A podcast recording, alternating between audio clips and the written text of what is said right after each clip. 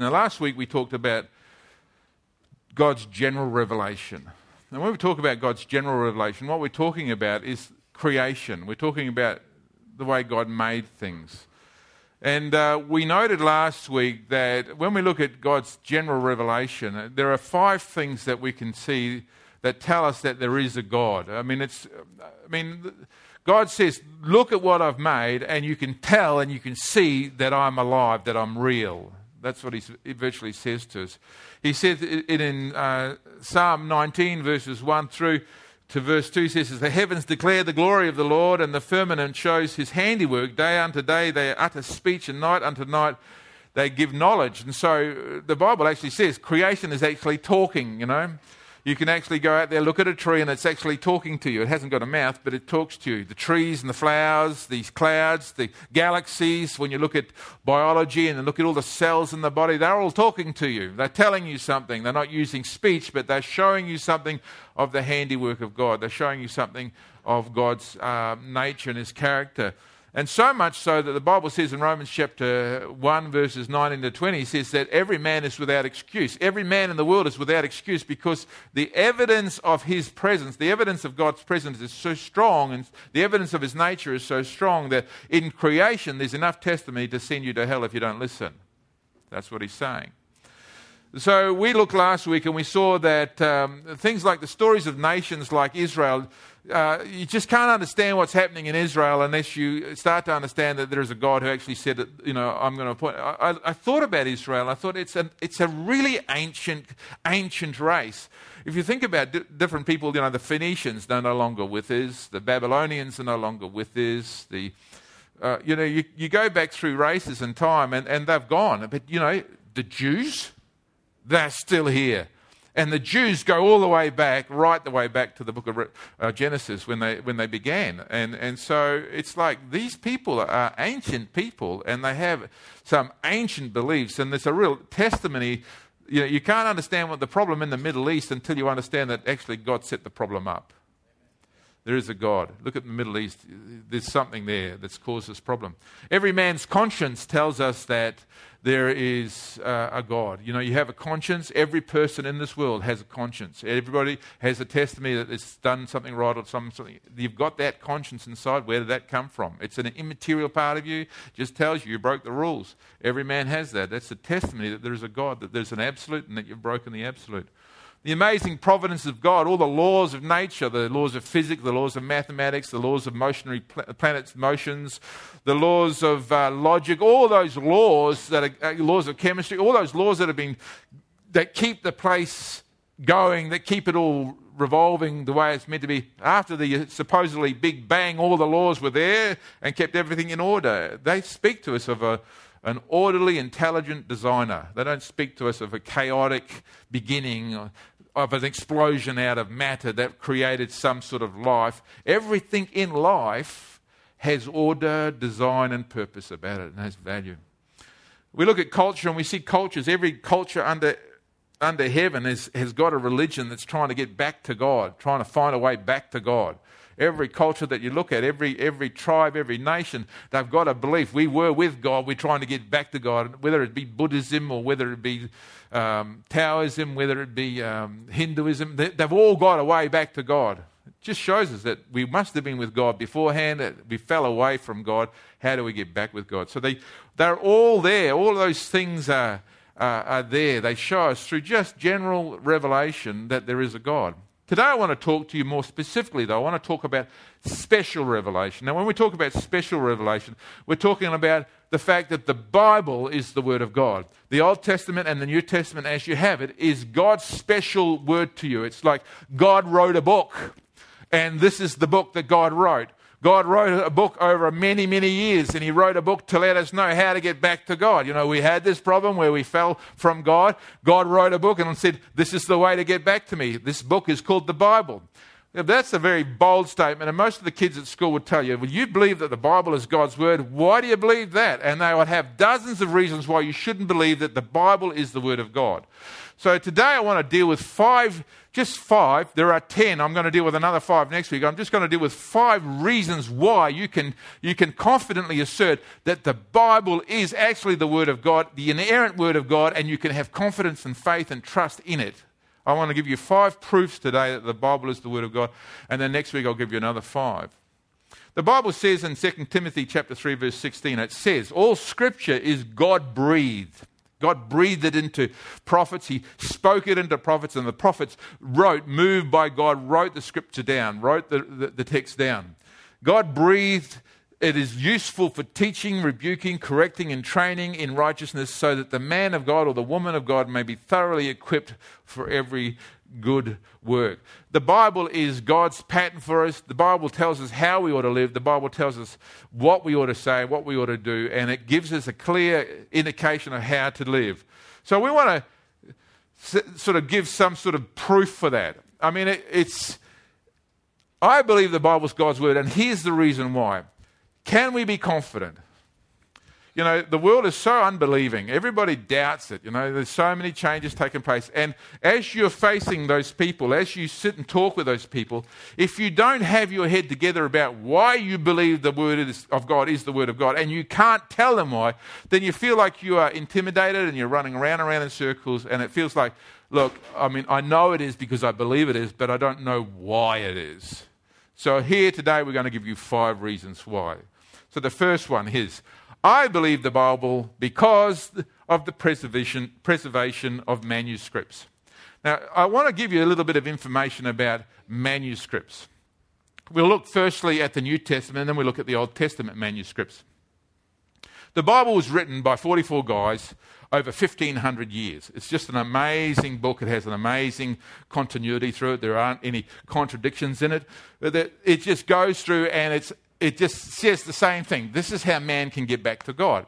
Now, the New Testament, there is more evidence for all the things that happen in the New Testament than for anything else. If you look, you, you can go and you, you read about Caesar. Caesar lived at about one hundred, uh, you know, one hundred written, the, uh, what, what was written about Caesar is between one hundred and forty-four B C, and you, you hear about Caesar in, in history.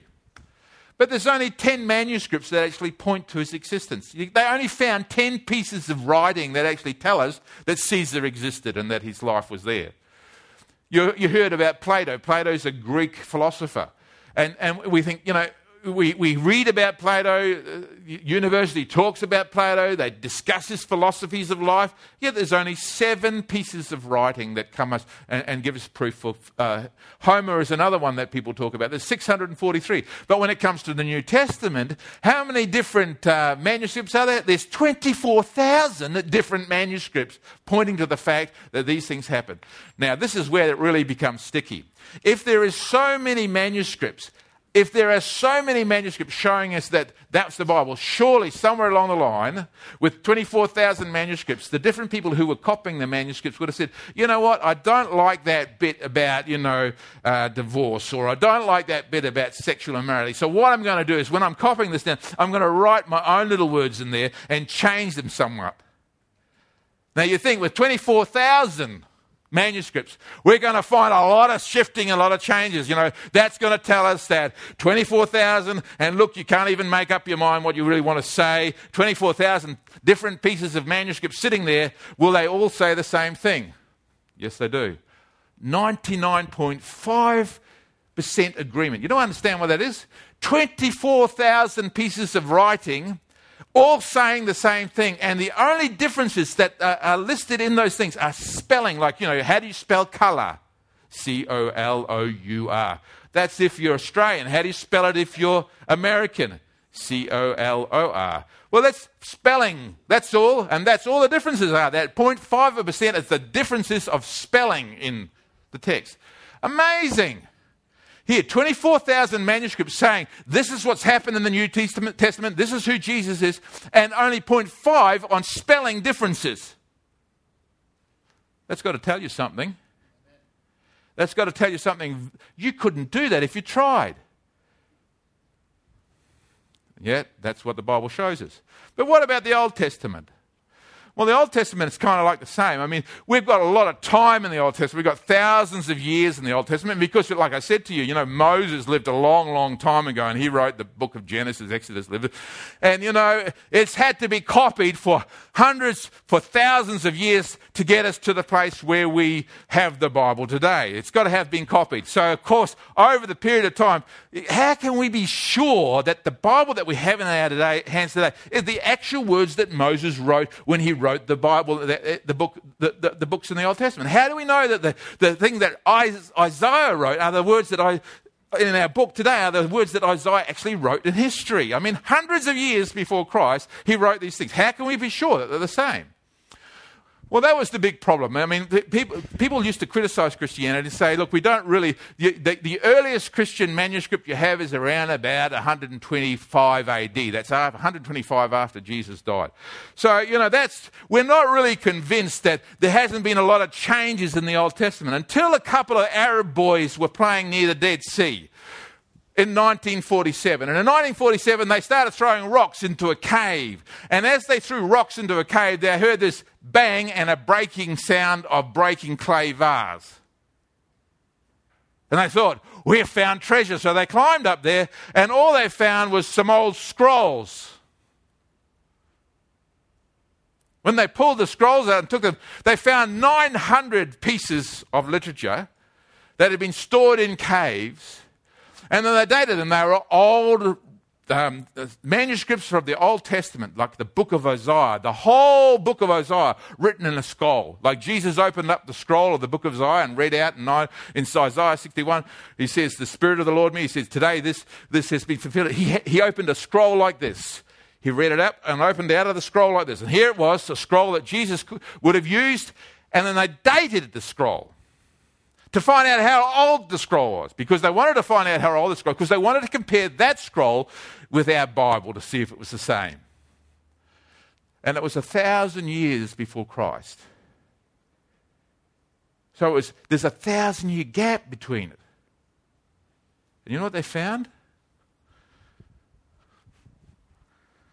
They found that there was no difference in the text, that it hadn't been changed, that guys hadn't got there and changed bits to suit themselves, and then it changed down through time. So they found that the de- the difference between them, it was there was no difference. It was just, again, spelling differences, and that was it. It was the same, essentially, right through.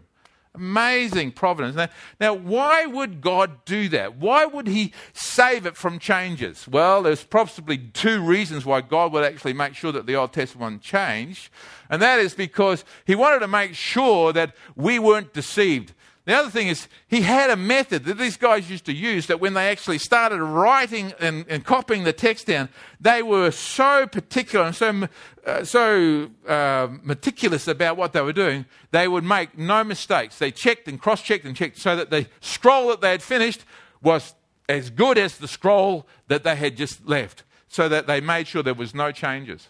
And they proved that that's actually what they did, because they could now look at the old, the, the oldest one that they had in one twenty-five A D, and they could look at the one a, a thousand years predated it, and they said, you know, there's no differences, but this is a copy of this one over the time.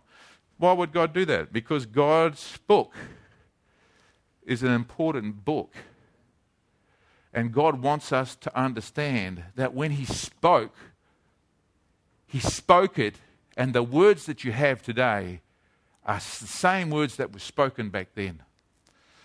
And he, show, he, he you know, people look at that, how can that be? Because it's the Word of God. You know, the Book of Mormon's been changed thousands and thousands and thousands of times from the beginning of when Joseph Smith wrote it, because they had so many crazy things in there, they changed it. All the other, they changed it all the time. The Word of God has had no changes. Second reason I believe that the Bible is the Word of God is the evidence of miracles. You know, when Jesus came and he laid his hands on people, it was almost like that God said, you know, it's not enough that Jesus would have come and start talking. You know, Jesus stand up and say, well, I want to talk to you about the way to life. You know, this is what I'm going to do. I'll let you know that you're in danger. You're going to go to hell if you don't get yourself right with God. You know, come to me and I'll, you know, well, what signs do you show us that we should believe in you? And Jesus would lay his hand on a blind person and his eyes would be recovered, you know. He would do miracles. Do so many miracles that the Pharisees of the day, and Nicodemus was one of the Pharisees, in John chapter two, chapter three, verse two, he came to Jesus at night and he wanted to talk to Jesus about um, what Jesus was saying. He says, Rabbi, we know that you are a teacher who have come from God, for no one could perform the miraculous signs that you are doing if God were not with him. You see, they had that sense that God was with Jesus because Jesus was performing those miracles. We're told in Hebrews, and the, and the Hebrew writer to the Hebrews, he was writing to the Jews, and he's telling the Jews and warning the Jews not to leave their faith in Jesus. And he says these things. He says, how will we escape if we neglect so great a salvation, which at the first began to be spoken by the Lord and was confirmed by those who heard of, heard it, God also bearing witness both with signs and wonders, with various miracles, and with the gifts of the Holy Spirit according to his own will. He actually said, you know, God has actually put his seal on this, and showed you that he's really serious about this by doing signs and wonders and miracles that you could never do. He's saying God is with us. So he did these miracles. You know, the, ama- the most amazing miracle that there ever was was the fact that Jesus rose from the dead. And the, the, the amazing thing is that, you know, you would think that if it never happened, you'd keep it all quiet. Well, not, not Paul when he writes Corinthians. He actually he names the people who've seen Jesus alive after he rose from the dead. Now, why is that sort of extraordinary? Because he actually validates the fact that there are alive people today who have seen Jesus rise from the dead. So he's writing it to the Corinthians. He says, look, if you go back and talk to this person and this person and this person, they actually saw the risen Lord. You can go and verify it. Don't believe my word about it. I'm telling you, the people that saw Jesus raised from the dead, that was a miracle that was confirmed. If Jesus didn't rise from the, rise from the dead, we, we're believing in vain. We, we have no confidence in what we believe. He says, go and check it out. I'll tell you the names of the people who saw Jesus rise from the dead. And in First Corinthians chapter fifteen, verses one to eight, he actually tells the names of the people who saw Jesus rise from the dead. He says, go and check it out. The interesting thing about these witnesses who would validate that Jesus was rise, had risen from the dead, it they were dying for their faith. They got martyred for their faith. They, they weren't martyred because they believed some kooky teaching. They were martyred because when it came and they had to say whether Jesus was Lord or whether Caesar was Lord or whether they believed that Jesus was alive, they said, we cannot deny the truth. We have seen Jesus alive. Jesus is alive. Well, that's going to cost you your life. And they would die for their faith. They believed it, they saw it, they knew it was true, and nothing would convince them. You could threaten them and say, I'm going to kill you. It didn't matter. They died for their faith because it was the reality. Why would you die for a lie? If Jesus gave the miracles because he wanted you to express faith in the Word of God. Jesus preserved the Word of God so that you have the Word of God, so that you can read the Word of God, so that you can learn from the Word of God, so that you can have faith that this is actually God's Word, that the words that are in these pages, when they speak into your heart and God speaks into your life, God is actually speaking to you right now, today. The Word is still the same. This world doesn't believe it, but it can't answer the questions of miracles and it can't answer the questions of how we got to get it today. How did it come? Oh, that's it. Some people deny that Jesus even existed. And that's just gone to stupidity now because you're just going to say, well, Jesus didn't even exist. I don't even believe it. I don't even believe the history books. It's just crazy. You've just gone stupid now. Another reason why I believe is because of the incredible prophetic evidence in the Word of God. So what happened is, and I'll read this passage of Scripture from Second Peter. It says in Second Peter chapter nineteen, sorry, chapter one, verses nineteen to twenty-one. And we have the word of the prophets made more certain, and you will do well to pay attention to it as a light shining in the darkness. So he's actually, Peter's actually saying, listen, prophecy you need to pay attention to. This is important. This is a proof for the fact that God wrote this book. Prophetic words. You know, God said that a few years later it happened. You know, how do we know that it's God is true? Well, God told, told us that it, this and this and this was going to happen, and then we waited a little bit of time and it happened just like he said it was. That's the prophecy. What's the prophecy? God says something is going to happen next week and it happens Just like he said, next week. And you say, well, that person must have been hearing from God. Well, how would he know otherwise? No one knows the future. Oh, well, you can go and look at your, your stars and read that, but anybody could read those. It's nonsense. But now, let's get something really specific. Let God say something really specific about the person who's going to come, the name of the person. There's lots and lots of prophecies in the Bible that we could talk about. I could talk about Cyrus in the Old Testament. Isaiah wrote his name down four hundred years before he actually was born and said he was going to be a king and he was going to come and do this. Somebody must have gone to Cyrus when he was born and there was a king and said, you know, there's a, it's written about you in Isaiah. This is what you're going to do, and showed him. And Cyrus said, well, let's go and do that then. How, how did God know? How did, how did God move Isaiah to write about Cyrus? It's a prophetic thing. Peter says you should have listened to these things. There's a light shining in a dark place until the day dawns and the morning star rises in your hearts, until you start to believe. Above all, you must understand that no prophecy of Scripture came about by the prophet's own interpretation. A, a man didn't sit down and sit there and go, well, I wonder what I can get going next week, you know, a prophecy, you know. And, and projected it. No, God spoke to these men. God spoke to their lives. And a prophecy never had its origin in the will of man, but man spoke from God as they were carried along by the Holy Spirit. So the Holy Spirit brought them along and said, now you need to write this thing. This is what I'm going to do in the future, so you need to write it down. And these guys said, okay, God, I'll write it down for you. So that's what exactly what they did. I mean, the most amazing prophecy that uh, we can see that is fulfilled is probably in the life of Jesus. Now, a guy called um, Peter Stoner in uh, an article called Science Speaks in Moody Press in nineteen sixty-three, so it's an old article, but it doesn't matter, it's still a valid one, said that by using modern science of probabilities in reference to eight prophecies, so we're talking about eight prophecies. You just take eight prophecies. There's many more than eight prophecies about Jesus coming. So the Old Testament written before Jesus came, Isaiah and other prophets all wrote, uh, the psalmist David wrote, he wrote, Uh, and he prophesied about Jesus coming. Like, so let's take eight prophecies. Let's take eight prophecies that Jesus couldn't fulfill by thinking, oh, well, I better do that because I'm the Messiah. Uh, you know, that he's hanging on the cross. His nails and hands are, uh, uh, his nails are, hands are nailed to the cross and his feet are nailed. I mean, he couldn't actually do that. He couldn't actually arrange that. That had to be done to him. You know, they cast lots for his clothes underneath and they they divide them up. Well, he couldn't actually arrange that. You know, it had to be done for him. You know, he couldn't arrange the fact that somebody was going to spear him in his side. That had to be done to him. He couldn't actually arrange that. He was born in Bethlehem. Uh, he couldn't actually arrange that. It had to be done to him. All these things were. So let's take eight prophecies, just eight. What's the odds if a man in time, you just put eight prophecies in a in a, in a lot of document for fourteen hundred years, and a man just comes along, just happens to do those eight things. One, two, three, four, five, six, seven, eight. Oh, fluke. It's just a fluke. It just happened like a fluke. What's the odds of that happening? Well, it's ten to the power of seventeen. Well, how big is ten to the power of seventeen, Mark? ten to the power of seventeen looks something like this. If you take silver coins and you put them all over the, the state of Texas, silver coins to the state of Texas, twenty cent pieces or a dollar coin, um, and to the two, te- two feet deep. So it's up to your knee. So I've got this guy standing up to his waist and in coins in the state of Texas.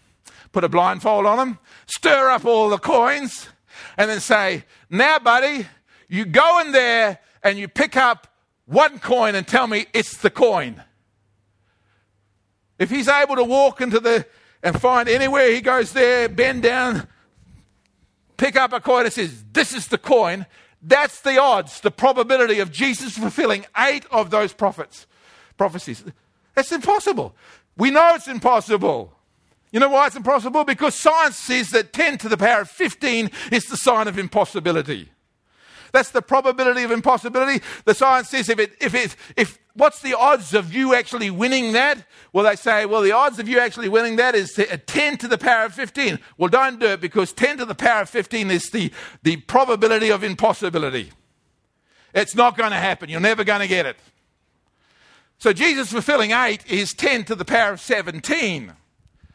Well, let's put all of the scriptures in there. What do we get then? We get ten to the power of one hundred fifty-seven. for Jesus to come and fulfill all prophecy that was written about him, it would have been ten to the power of one hundred fifty-seven. I want you to get that. That's just blowing your head right off. They said, there's, there's no way that you can understand that. Jesus was the one who came to fulfill everything that was spoken. I came to fulfill the law. He said, I've not come to abolish it. I've come to fulfill it. He came to do everything that was written about it, and him doing everything that was, Jesus, God prophesied, this is what I'm going to do. He gave over forty-eight prophecies. Jesus came and did all, every one of them. And we say, well, maybe it could have been just a fluke. I don't think so. It's ten to the power of one hundred fifty-seven. Jesus is the one. That's why I believe. You turn your heart against Jesus, you're turning your heart against the only begotten Son of God. The Old Testament speaks of him. Behold, a virgin shall give birth to a son, and they shall call his name Emmanuel. They shall divide his right. So many prophecies. And he fulfilled every one of them in the Bible.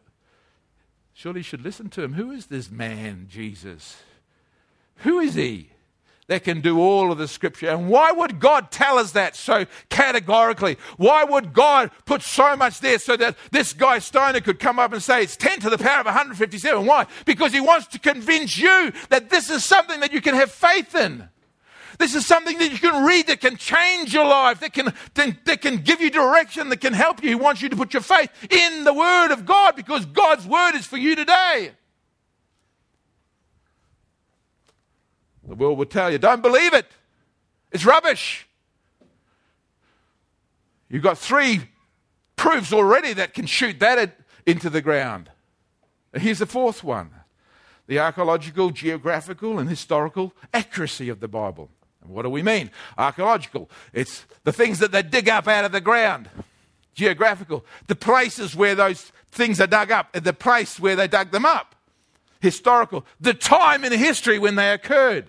This is a record of history. The Old Testament tells you about kings. It tells you about people. It tells you about places. It tells, it gives you their name, and it gives you where they belong to, what kingdom they were over. It tells you all the detail. And if you go back through history, now we can surely find whether this is right. Maybe this is just a fable that was made up. Maybe we can find that there wasn't a guy called King David, or maybe there wasn't a person or a group of people called the Hittites. You know, it's all just a fable. It's all just made up. So I don't have to believe it. So I don't have to do it. So I don't have to trust it. So I can say there is no God. But every time they dig, they find. And every time they find, we find that it's more credible. We have found no evidence of the that this is false. Every time they dig, they find evidence to the contrary. Every time they dig, they find that the names and the places and the cultures described in Scripture actually existed, actually were there. They find it's credible. They go back to it and say, we can trust the words of this page because we found them at the bottom of a hole on a piece of clay, etched in time, dug up by somebody who was trying to disprove it. Let's have a look. Here's a case to ponder. Was there ever a place called Sodom and Gomorrah? Well, we know what happened to Sodom and Gomorrah. Who, who can tell me the story of what happened in Sodom and Gomorrah? Put your hand up if you can tell me the story. I'm not going to ask you to do it. Okay, okay. We know that fire rained down from heaven and destroyed Sodom and Gomorrah because they were sodomites, homosexuals, and we don't we don't even believe that existed. You know, people say there was never a Sodom and a Gomorrah. This is just a a, a biblical fable. It's wrong to just to support your dogmatism against homosexuality. That's what they say. Until they dug it up. Okay, let's read something from Genesis, shall we? This is Abraham. He's just left his place and he's traveling with Lot to find the promised land. So Abraham went up from Egypt to the Negev with his wife and everything he had, and Lot went with him. Lot was his, uh, what was his brother-in-law? Brother-in-law? Brother-in-law? So Abraham had become very wealthy in livestock and, and in silver and gold. Um from the Negev, he went from place to place until he came to Bethel, to the place where, between Bethel and Ai. In fact, they found Ai. They, they said Ai never existed, and then they found the, the town called Ai. Amazing, hey? And where he he and his tent had been earlier, he said then, and uh, where he had first built an altar at Bethel, there Abraham called on the name of the Lord.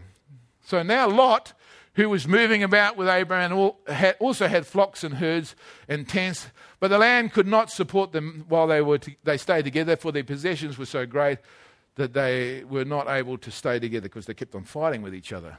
A quarreling arose between Abraham and herdsmen and the herdsmen of Lot. The Canaanites and the Perizzites were also living in the land at the time. They found all these places. So Abraham said to Lot, "Let's not have any more quarreling between you and me, or between your herdsmen and my herdsmen, because we are brothers." He says, "Is not the land before you? Uh, let's part company. If you go to the left, I'll go to the right. If you go to the right, I'll go to the left." Lot looked up, and he saw the whole plain of Jordan, well watered, like the garden of the Lord. Now, the reference is like the garden of the Lord. He's, he's actually referring to that when he looked down there, it was like the Garden of Eden, the plain of Jordan. Like the land of Egypt towards Zoar. This was before the Lord destroyed Sodom and Gomorrah. So now we've got some information there. We've got some information that what it was like before Sodom and Gomorrah were destroyed. And so Lot chose for himself the whole plain of, of the Jordan and set out towards the east, and the two men parted company. Okay. So here we have skeptics and we have unbelievers saying there is no Sodom and Gomorrah. It never existed. There's no proof of it. So they started to have a look. Sodom and Gomorrah. They said, let's see if we can do a dig in the Jordan area near the Dead Sea where Sodom and Gomorrah were meant to be. What they found, the Bible refers to a metropolis of five cities in the Dead Sea. If you go to Genesis chapter fourteen, verse two, it tells you there are five cities in the Jordan Valley there. Five. When they started to dig, guess how many city foundations they found? Five. The Bible refers to the conquest between the Mesopotamians. You go to Genesis chapter fourteen, verses one, eight to nine, and remember Lot was carried away. People came and they attacked Sodom and Gomorrah, and they took Lot and carried him away. And, and Abraham, if you go and read, got his army together and went and chased these people, and, and he got back Lot. And then they offered up gifts to Melchizedek, who was the who was the king of Salem. Remember that? That's in the Bible, yeah. Well, we go back there and we find that there was actually a conquest in those cities around about that same time. And the Mesopotamians, which were the people who attacked those cities, were the ones they found their artifacts there, so they'd been there. Uh, another proof that that had actually taken place.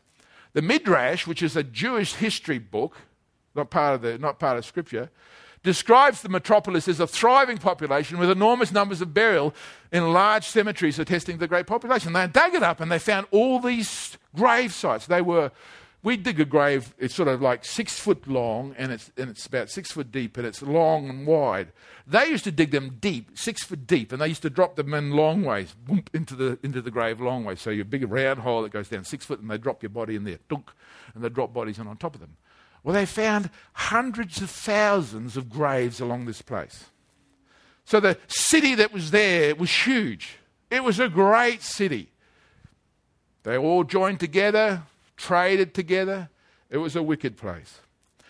The Bible, the Talmud, the Talmud and the Midrash, which are uh, historical Jewish books, describe the area as an agricultural wonderland. The great diversity of agricultural product found in the ruins were very lush. They're able to actually go back and say, look, we found parts of raisins, we found um, artifacts that, that show us that there was huge agricultural areas going on. They're beautiful. And we find, in, in, and we just read that passage in, in Genesis chapter thirteen, verse ten, that said it was like the Garden of Eden. They've proven it with the dig. They found it at the dig. According to the Talmud, there was a span of only twenty-six years between the war, a war in the area, and the ultimate destruction. Devastation levels found in Numerera, which is Sodom, are consistent with Talmud's assertion. So they say, what happened is the Mesopotamians went in there, they did their little fight, they came out, twenty-five years later, God destroyed the place. That's what they found. The Talmud also states that, that Sodom, unlike other cities in that area, only existed for fifty-two years He said, and they found that the ruins in Sodom indicate that the city was less than one hundred years old. Here's the big tester. Because if it was destroyed by fire and brimstone, what would you expect there to be?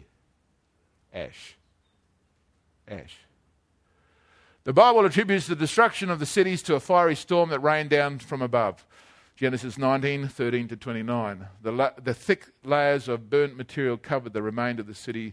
Cities in an area bear this account. So if you go to that website there, you'll find all that information. It goes for pages. They found a, a layer of ash over everything. If you read through the book of Genesis, you read how Sodom and Gomorrah went out to fight the kings, and they ran through the plain of Jordan, and in the plain of Jordan there were tar pits, and some of the men fell into the tar pits and died. The plain of Jordan is on a fault line. There's a fault line running right through it. So we're told that when God smote that place, he broke it up like that, and the tar and stuff went down, and then it went up, was ignited in the air, and came down flaming on the inhabitants of the place. And when Abraham went and looked, Abraham went and looked to see what Lot happened to Lot. He looked over the desolation and saw the smoke rising as, as, as coming out of a furnace. And they said it never happened. And you can go to the Dead Sea now, and you can find the ruins there, just like God said. Now I want you to think about that. Don't throw this book out every time some science teacher tells you that you came from monkeys and this is a whole lot of rubbish. You got a great deal of proof to believe that this is the Word of God. You have to throw out a whole lot of historical, geog- geographical and agricultural finds to disprove it. It is a statement of truth, is what God has said. But that's not the only reason. Here's another one. Here's the fifth one. Jesus endorsed the Bible as being the Word of God. You know, when Jesus sat down, he, his disciples came to him and he says, "You have heard it said." And he started to preach from the Old Testament. He said, God said to you in the Old Testament. Here we have Jesus. Jesus came in the fulfillment of prophecy, ten to the power of one hundred fifty-seven.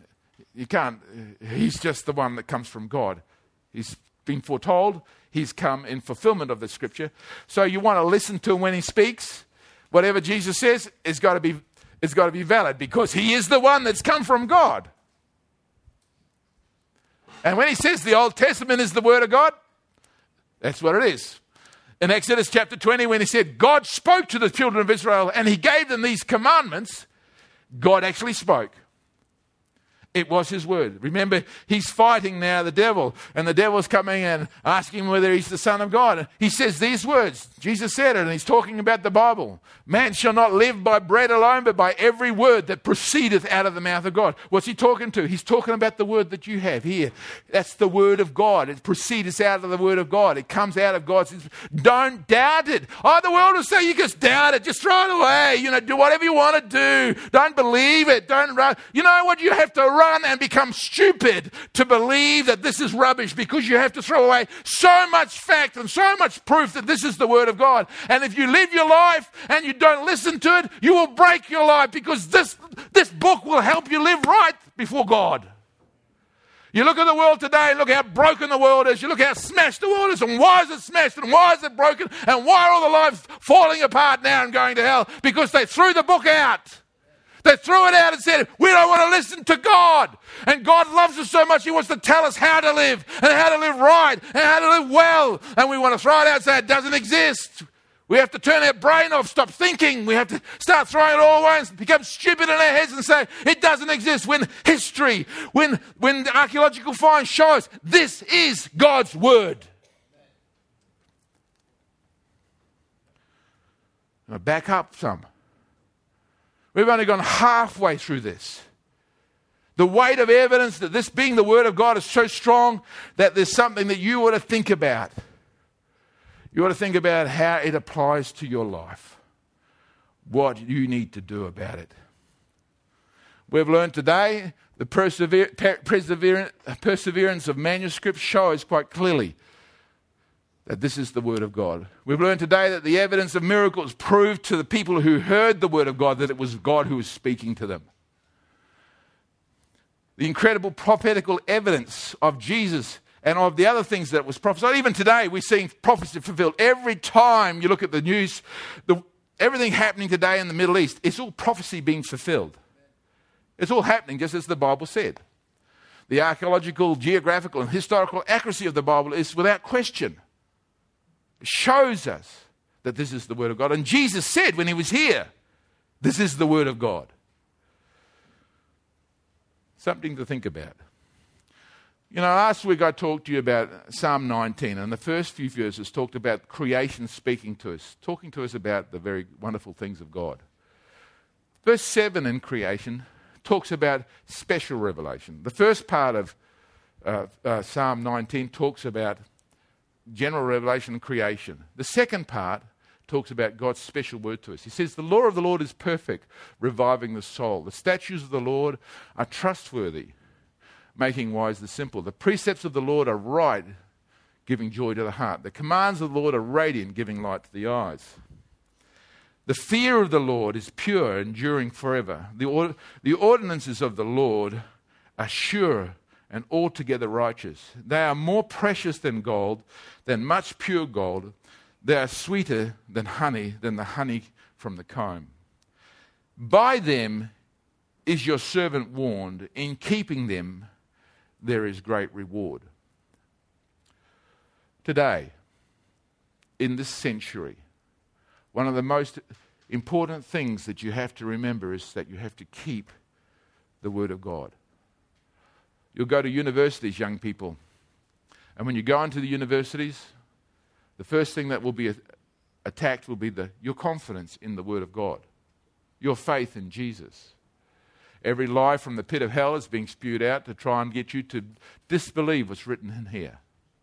If they persuade you to do that, your life will be ruined, not only here, but your life will be ruined in eternity. This is good for your soul.